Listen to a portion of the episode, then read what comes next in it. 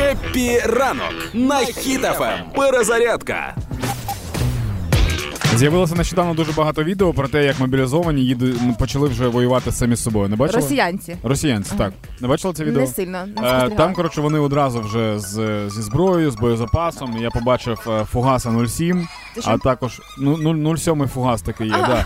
а також півтора літрові міни в них ще є. Вони, коротше, ящиками в автобусах грузять і легкі півлітрові снаряди. Е, На точках збору вже пройшли перші бої. Е, Було визволено нічого. Е, Без втрат не обійшлося. Мобілізовані починки вже зайняли свої позиції і зараз нарощують об'єм, щоб бути більше. До легень. Так, стан шкіри і очей він одразу такий під осінній камуфляж, тобто їм навіть не треба видавати форму. Бурий? Ну, все таке жовтеньке. А, і про те, що є, є плюси. Є плюси, що в них не буде тут боліти голова на ранок.